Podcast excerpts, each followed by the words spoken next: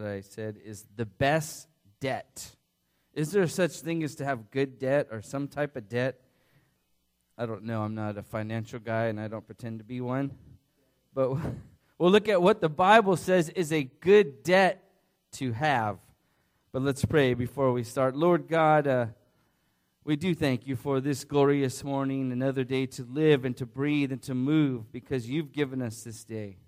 So we thank you for that. And, and Lord God, we ask this morning as we come before your word that you would speak to us in a powerful way. Lord God, that you would show us how to live for your glory and your glory alone. And we pray this in Jesus' name. Amen. All right. The best debt to have. I know we don't want debt, so this is, you're like, what are we talking about here? Obviously, you don't mean what we think you mean. Well, let's look at what the best debt the Apostle Paul says to have, according to Scripture. And but before we go to that, if you remember, if you were here last week, or if you're familiar with the book of Romans, Paul in verse 7 of Romans chapter 13 just finished talking about giving reverence and fear and honor to whom it is due. And he's going to continue on with that theme about owing something to somebody. And this is where I get the title, The Debt That We Should Owe. He's basically saying this is a debt that is okay to have. So, with that said, let's read verses 8 through 14, and then we'll come back and discuss them in detail. The Apostle Paul continues and writes, Owe nothing to anyone except to love one another. For he who loves his neighbor has fulfilled the law. For this you shall or for this you shall not commit adultery, you shall not murder, you shall not steal, you shall not covet. And if there is any other commandment, it is summed up in this saying You shall love the Lord, excuse me, you shall love your neighbor as yourself. Love does no wrong to a neighbor, therefore, love is the fulfillment of the law. Do this knowing the time, that it is already the hour for you to awaken from sleep. For now salvation is nearer to us than when we believed. The night is almost gone, the day is near. Therefore, let us lay aside the deeds of darkness and put on the armor of light. Let us behave properly in the day, not in carousing and drunkenness, not in sexual promiscuity and sensuality, not in strife and jealousy, but put on the Lord Jesus Christ and make no provision for the flesh in regard to its lust. So, what's the Apostle Paul talking about here? As I mentioned, he's talking about a debt that we should owe, that it is almost like, hey, you should always owe this debt, is what he's saying. And that debt, he says in the very first verse in verse 8, is love. We should always be owing love. As a matter of fact, there's a quote from the, one of the early church fathers in your bulletin, Origen, and it says this Let your only debt that is unpaid be that of love, a debt which you should always be attempting to discharge in full but will never succeed in discharging. What is he saying? He's saying, hey, always owe somebody love, always trying to do it, knowing that you're never fully going to be, you're going, never fully going to completely love the way God has called you to love. And I'm sure we'd all admit that. We don't love the way God expects us to love. And so this is why the Apostle Paul is saying, oh, that thing, that's okay. Keep paying love, keep paying it. If you remember in earlier in chapter 12, we talked about what love was. That this is that agape love, that love that is looking for nothing in return. And he says, owe it to one another. In context here, he's speaking of the church. He's saying, Church, love one another. Owe that debt of love to one another. But by extension, as we go on and we'll see, he's talking about even those outside the church as well. So let's begin with this question Why should we always be paying the debt of love? Well, I'm going to give you two reasons that are in the text. Excuse me, three reasons, and then we'll come back and touch on each three. And that those three are this. So these are the main points. Why should we always be paying the debt of love? Number one, because we will be living a life of righteousness before God if we do so. Number two, it reminds us, the Christian, of our future what's ahead of us. And we'll talk about that in a moment. And third and lastly, it will cause us to protect ourselves from sin. And again, we'll talk about each of those three in just one moment. And they're all found in this text before us. So let's look at the first one. Why should we always be paying the debt of love? As I said, we will be living a life of righteousness before God. This is what he says in verses 8 through 10. Again, let's read it. Owe nothing to anyone except to love one another. For he who loves his neighbor has fulfilled the law. You're doing what God has called you to do. We're fulfilling the law. Well, how so? Look at what he says in verse 9. For this you shall not commit adultery, you shall not murder, you shall not steal, and you shall not covet. And if there is any other commandment, it is summed up in this saying You shall love your neighbor as yourself. Love does no wrong to a neighbor. The Apostle Paul is saying if you love your neighbor, especially those in the household of God, you're not going to commit adultery. Or if you love your wife or your husband, you will not commit adultery with somebody else. You're not going to murder somebody that you love. You're not going to steal from somebody that you love. And you're not going to covet what they have. You're not going to envy or desire what they have. This is why he's saying if you do, if you truly love somebody or you love others, you won't do any of these things to them. And by doing by not doing that, you're fulfilling the law of God. And that's why he says in verse 10, love does no wrong to a neighbor, therefore love is the fulfillment of the law. Real simple, the first, at least I think the first 10 verses. If you love somebody, you're not willingly going to hurt them. We hurt each other all the time, and I'll be the first to say, I, not these right here. Let me say that. But I do things that upset my family or my wife or people that I know. Does that mean I don't love them? No. But I don't do it to them purposely because then I wouldn't be demonstrating my love for them. So this is what the Apostle Paul is saying. Owe the debt of love so that you'll fulfill the law of God in doing what is righteous before God. You want to do what's right before God? Then love your neighbor. Start with that. Okay, let's continue on. The second one can be found in verses 11 through 12. Why should we always be paying the debt of love? Well, the second point is this is it reminds us of our future.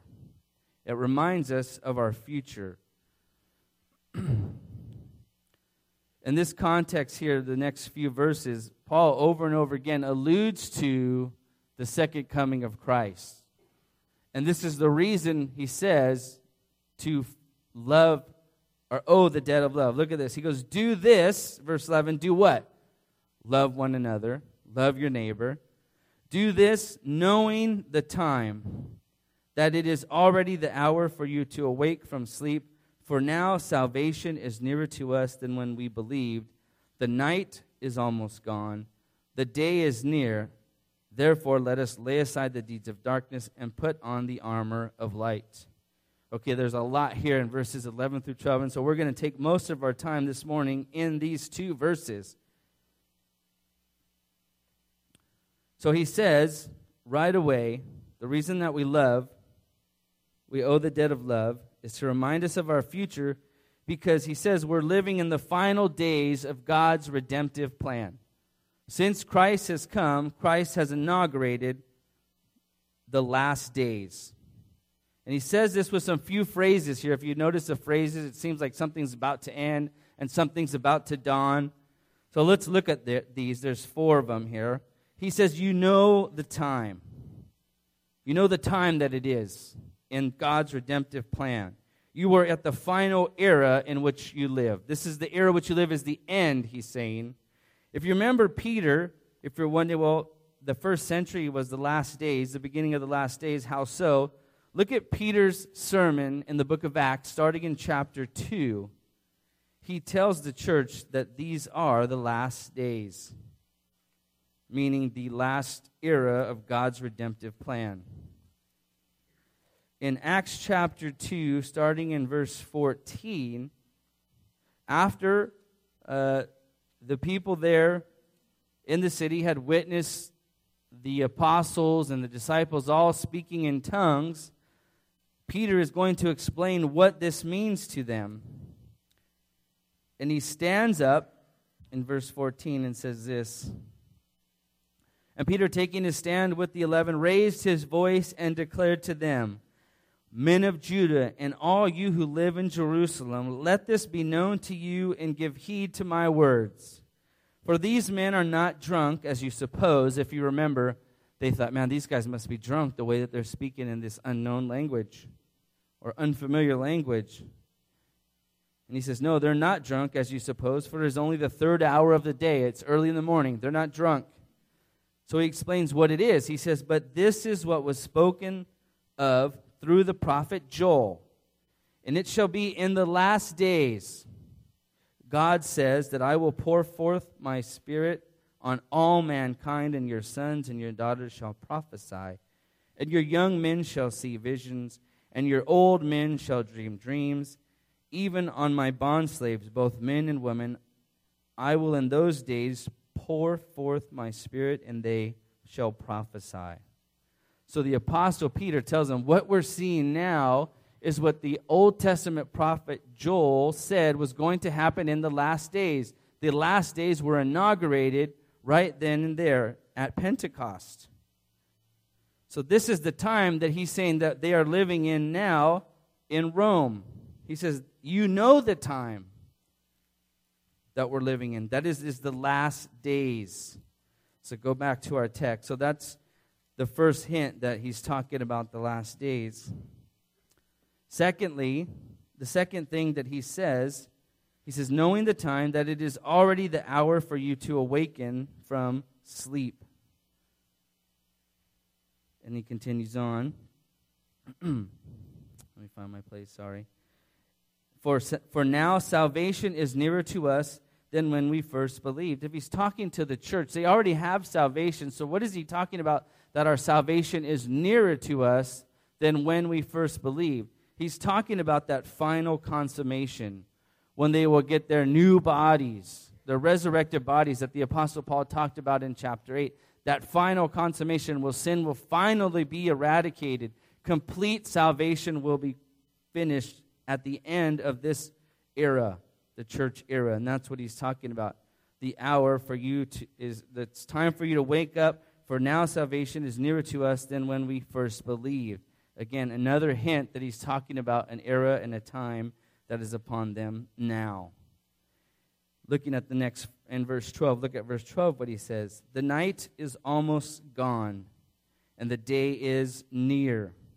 What is he talking about? Well, night in Scripture, usually when it's used uh, metaphorically, is talking about darkness or the time when his evil is done.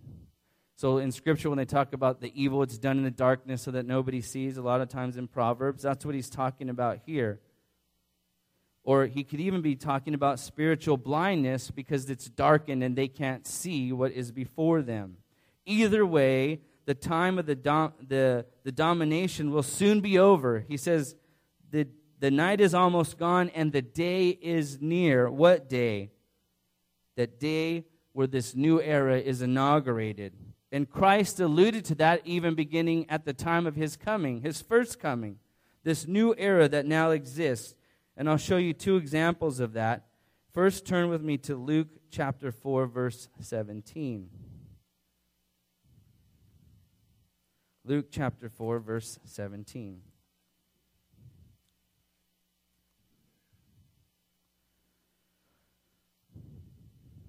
You remember it was Jesus as he was coming onto the scene and about to start proclaiming the kingdom of God, one of the first things that he did was go into the temple.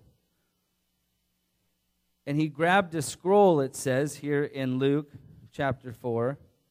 Look at verse 16. It says, And he, came to Nazareth where he had been brought up, and was his custom. He entered the synagogue in Sabbath, on the Sabbath, and he stood to read and the book of the prophet Isaiah was handed to him. And he opened the book and found the place where it is written, The Spirit of the Lord is upon me, because he anointed me to preach the gospel to the poor. He has sent me to proclaim release to the captives and recovery of sight to the blind, example of the darkness, to set free those who are oppressed, to proclaim the favorable year of the Lord. And he closed the book and gave it back to the attendant and sat down. And the eyes of all in the synagogue were fixed on him. And he began to say to them, Today, this scripture has been fulfilled in your hearing. Jesus had now come to open the eyes of the blind, the spiritually blind, those who were in spiritual darkness, thus inaugurating this new day. And then go back uh, one gospel to Mark chapter 4 and look at verses 12 through 16.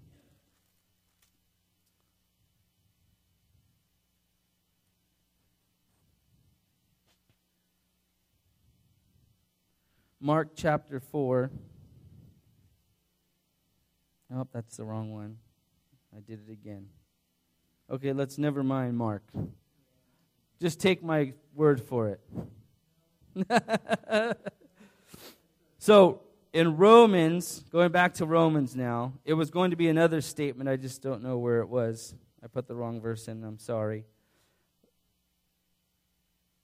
Jesus is trying, I was going to explain a little bit more on how this new day, this new era has come and is talking about the time that Jesus was opening the eyes of the blind. So I'm sorry for that. So the night is almost gone. This time where sin was dominating is almost gone. The Apostle Paul is saying, This new day has come. Jesus has come It is first coming and has opened the eyes of the blind. He's freed the captives, so to speak. And this is what the Apostle Paul is talking about. The night is almost gone, the day is near. And again, the word that word day speaks of Christ's return and his final, consum- his final consummation at the end of time, his second coming. That day is almost here, the Apostle Paul is telling the church. He gave a similar exhortation to the church at Thessalonica that covers all of this. In 1 Thessalonians chapter 5, verses 1 through 10, you'll see some of the same language that's used in Romans used here in Thessalonica. And Paul writes this now, as for the times and the epochs, brethren, you have no need of anyone to be writing to you. For you yourselves know full well that the day of the Lord will come just like a thief in the night. While they are saying peace and safety, then destruction will come upon them suddenly like labor pains upon a woman with child, and they will not escape. But you, brethren, are not in darkness. See some of the same language there. That the day would overtake you like a thief. For you are all sons of light and sons of day.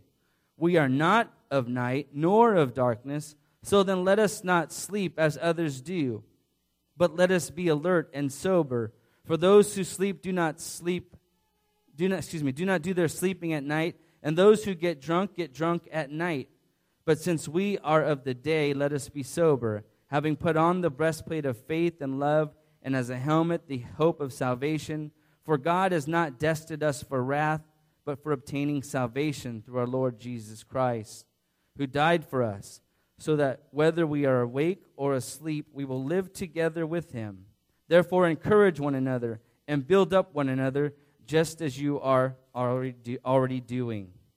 So the same thing that he's saying here in Romans, he says here in 1 Thessalonians chapter 5, that there's a time coming, and it's already upon us that this new era of, of, of salvation is coming to the church.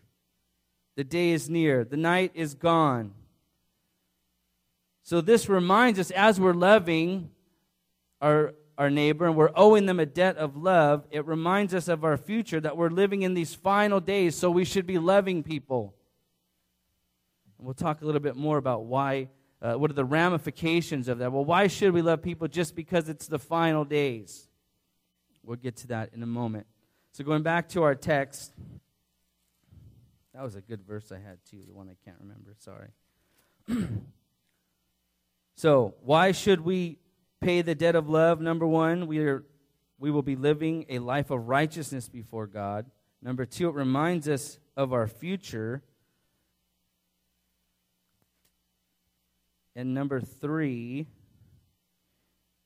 it will cause us to protect ourselves from sin. Will cause us to protect ourselves from sin. So, going back to our text now. Before we go that, I skipped something. I'm sorry. When he says our salvation is closer and closer each day, this is important, so I don't want to skip over this. What is he talking about? I mentioned that, hey, we've been saved already. How is it nearer and nearer? Again, that final consummation at the end. Paul is calling the church to wake up from their spiritual apathy. He's like, the day is coming when our final salvation will be here, so wake up, he says.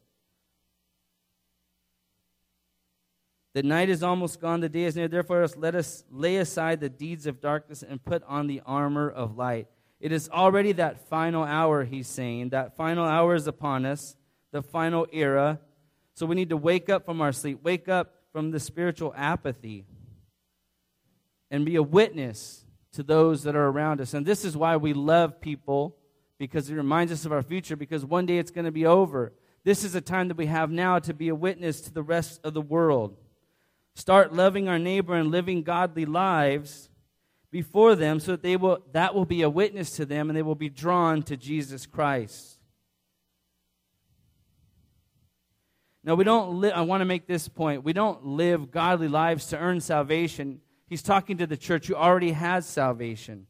He's saying no, we do it to be a witness to the rest of the world. And so that's very important. I don't want to miss that point that, hey, we don't do all these good things so that we can earn salvation. No, he's saying, do them now that you have salvation. If you remember earlier when we were studying Romans and I talked about uh, this big dividing wall, and that when we weren't saved, that Christ picked us up from one side of the wall and put us on this side, and we're there permanently, salvation. You can't go back. It's now that you're here, divided by this wall, living for Christ, not going back to the other side. Now live like you're on this side, is what he's saying. Live like you're saved. You're saved already. Now live like it. I was thinking that this morning uh, as we're children of God. Thinking of my kids. They're my kids. There's nothing that they can do that would unmake them my children. There's no sin that they could partake of that, that would cause me, you know, biologically to say, you're, you're no longer my child. The same thing is true for God. Once we're saved, so that's the first, you got to be saved. Bets are all off if you're not saved. Once you're saved, you're his child. There's nothing you can do, there's no sin that you could commit once you're saved that would separate you from his love. And so that's important. He's like, you're saved, you're sanctified, you're justified. One day you're going to be glorified. But until that time, comes, live like you're my child. Over and over, Scripture gives us that command that we are children of the light, therefore walk as children of the light. And so that's important. But that salvation that he's talking about in the future is that final consummation where we'll receive our new bodies and we'll be living in the new heavens and the new earth. We're still waiting for that to happen. And so now going to the third reason why we are to owe the debt of, of love is that it will cause us to protect ourselves from sin. It's like taking the best defense is a good offense. Okay? In verses 12 through 14, he talks about this. Let's look at this as our last point. So he says, The night is almost gone, which we talked about. The day is, is near. Therefore, so this is the application side. Therefore, because of what he's just said, let us lay aside the deeds of darkness and put on the armor of light. So he's talking about being prepared for battle. Scripture over and over again talks about put, taking off and putting on. And the language he's using is like is clothing. Take off this old clothing that you were wearing or Christ actually took it off you and he's put it on his righteousness. So just picture that. You're putting on something. Don't you wish there was actually something we could put on that would protect us? I do. What is it? I want that outfit.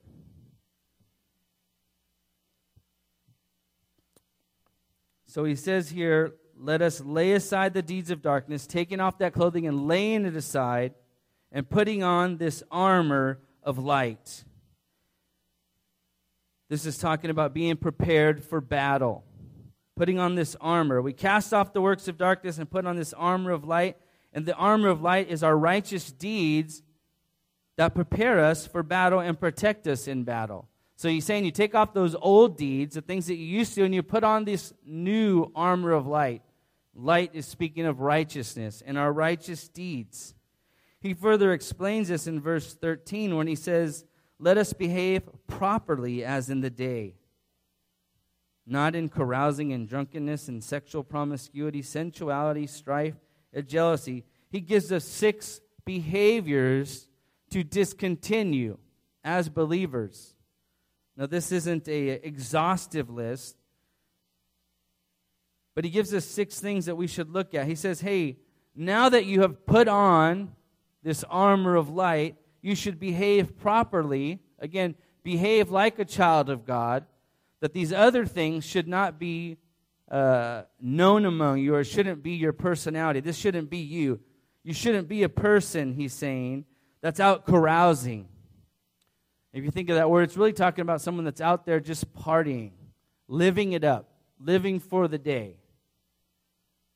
This was even going on in the first century. You read this and you might be thinking he's thinking of the 21st century. But no, in first century Rome, obviously this was going on. Let us behave properly as in the day, not in carousing and drunkenness somebody that's, that lives to get drunk. They cannot wait to get drunk. This is what he's talking about. Not in sexual promiscuity. I think that's self explanatory. Just someone that's out there sleeping around. It's literally talking about someone that's going from bed to bed. That's not what we are to be known for. Sensuality, similar to that.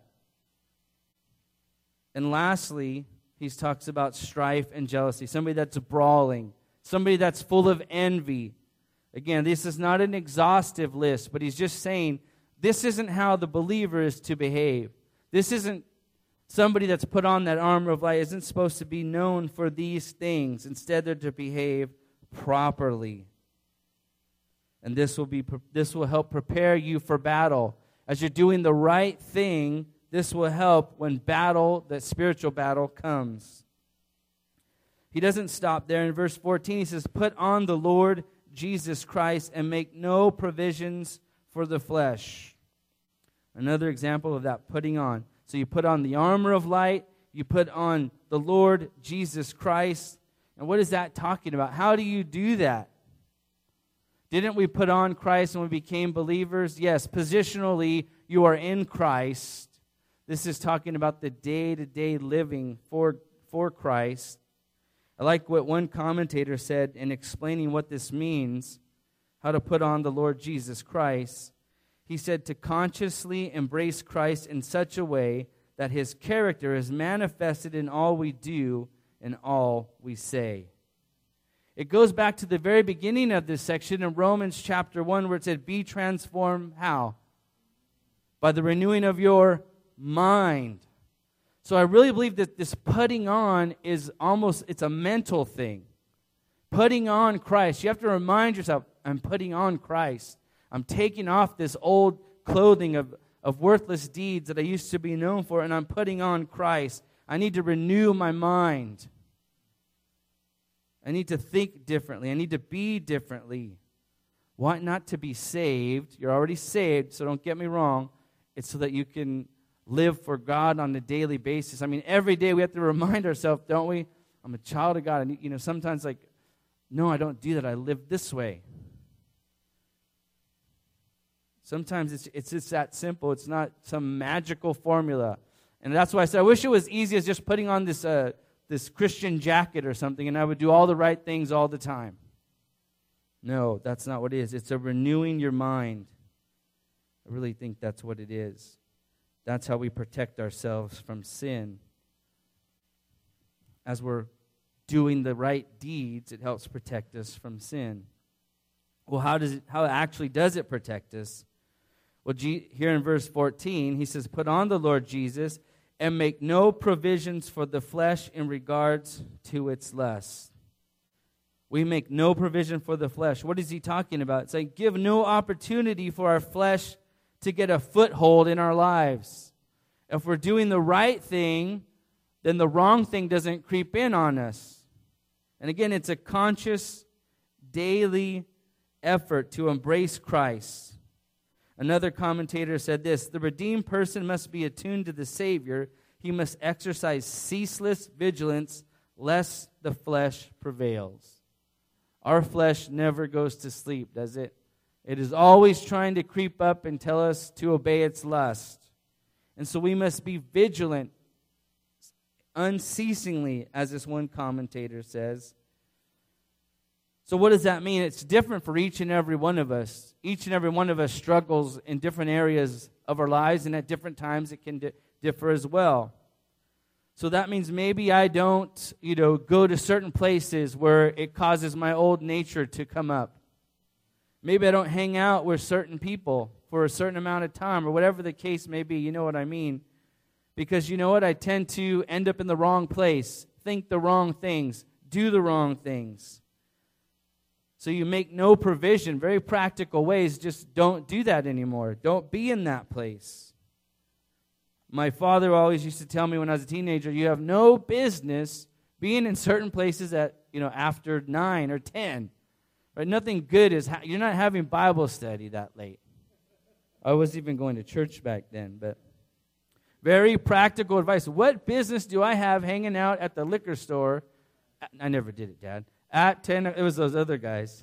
After 10 o'clock. You're putting yourself in a place where you're going to get in trouble. We, continue, we can do that even now as believers.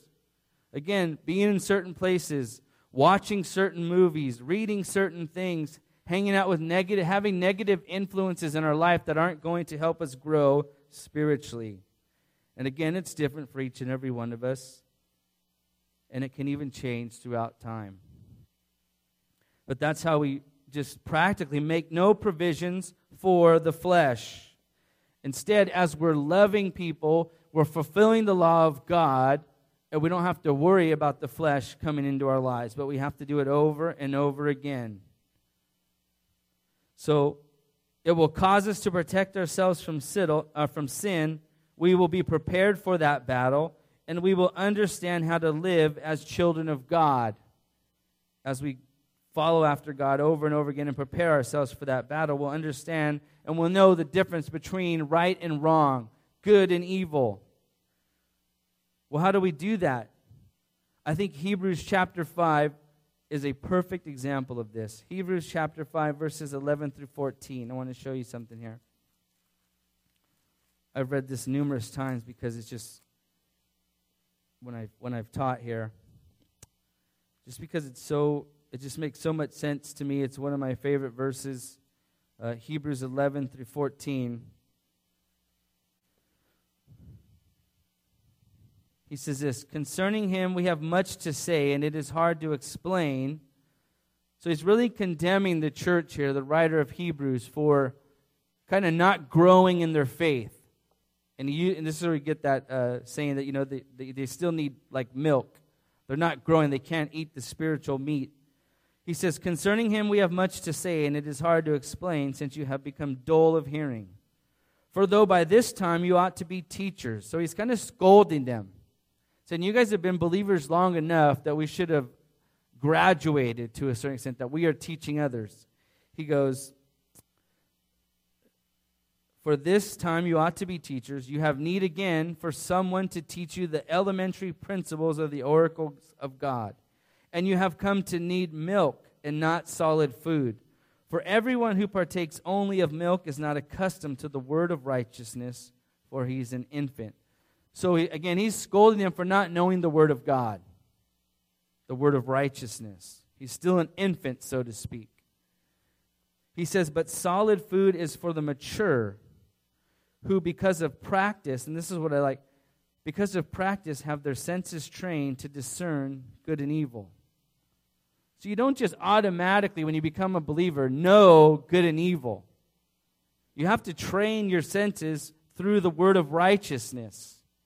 So we cannot neglect, as believers, the Word of God, the study of the Word of God, the reading of the Word of God, getting God's Word into us, and then practicing it, living it out.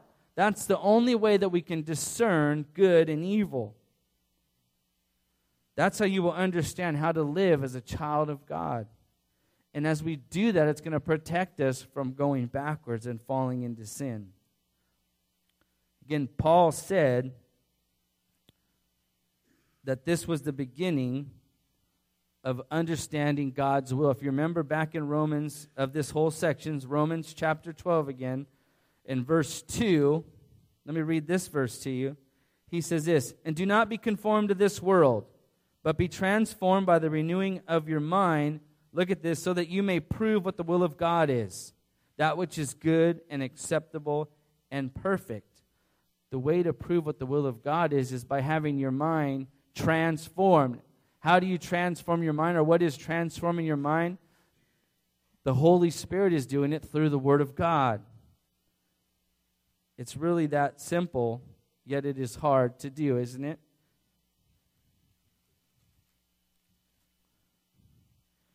Now, if we're out there doing righteousness, we have no time for doing the works of darkness. I think this is what I meant when I said, you know, that good offense, having a good offense is the best defense. Our focus is on living for God, loving, owing that debt of love, then we don't have time to fall into sin. So, my exhortation to you as a church is don't be idle. Don't think that, you know what, I'm just going to take a break for a little while with God. You know, I've been going to church, you know, 20 years. I'm just going to take a little break. Because guess what? Our, our enemy does not take breaks. He's waiting and looking for us to take a break. You know, to take advantage of us. You know, when we were up at our at our men's retreat, I was remembering when we were doing. Uh, uh, maybe you saw the pictures at Kendo um, our brother was uh, letting us do that. It's like so, it's like sword fighting. I don't want to diminish it at all, but as I was doing it, and I was winning, by the way, um, and I was watching. I was watching. I was, you know, we were fighting. I'm holding it like I'm holding the kendo stick. Sorry, but um, I was. I guess it's fighting. I was gonna fight, or the other guy, and I was waiting for him to put his guard down. Just looking for that one opportunity so I could just boom right on the head in love to teach him a lesson. But I thought of that. That's what Satan does. He's ready. He's just waiting for you to drop your guard for one second so he can just just go for you. And it might seem like, well, man, I always have to be on guard. Yes. The Bible says that be alert. He says it here in our text wake up it, he says again that it is the already the hour for you to awaken from sleep. His exhortation to the church is wake up. Love. Owe that debt of love so that you're doing what you're supposed to do. You're thinking of the future of what's coming to take place, and you're protecting yourself by doing what is right. Again, going back to that kendo illustration, we had I had I protected myself by having a good offense by going after that person so that they were always on their heels instead of letting him come for me. The same thing is true in our spiritual life. We have to continue to train through the Word of God so that we can discern good and evil and that we can protect ourselves and be prepared to battle. And again, all that starts by owing nothing to anyone except to love one another. Again, because you fulfill the law of God it causes you to think of your future. Christ is returning, and I want to be a witness during the short time that I have.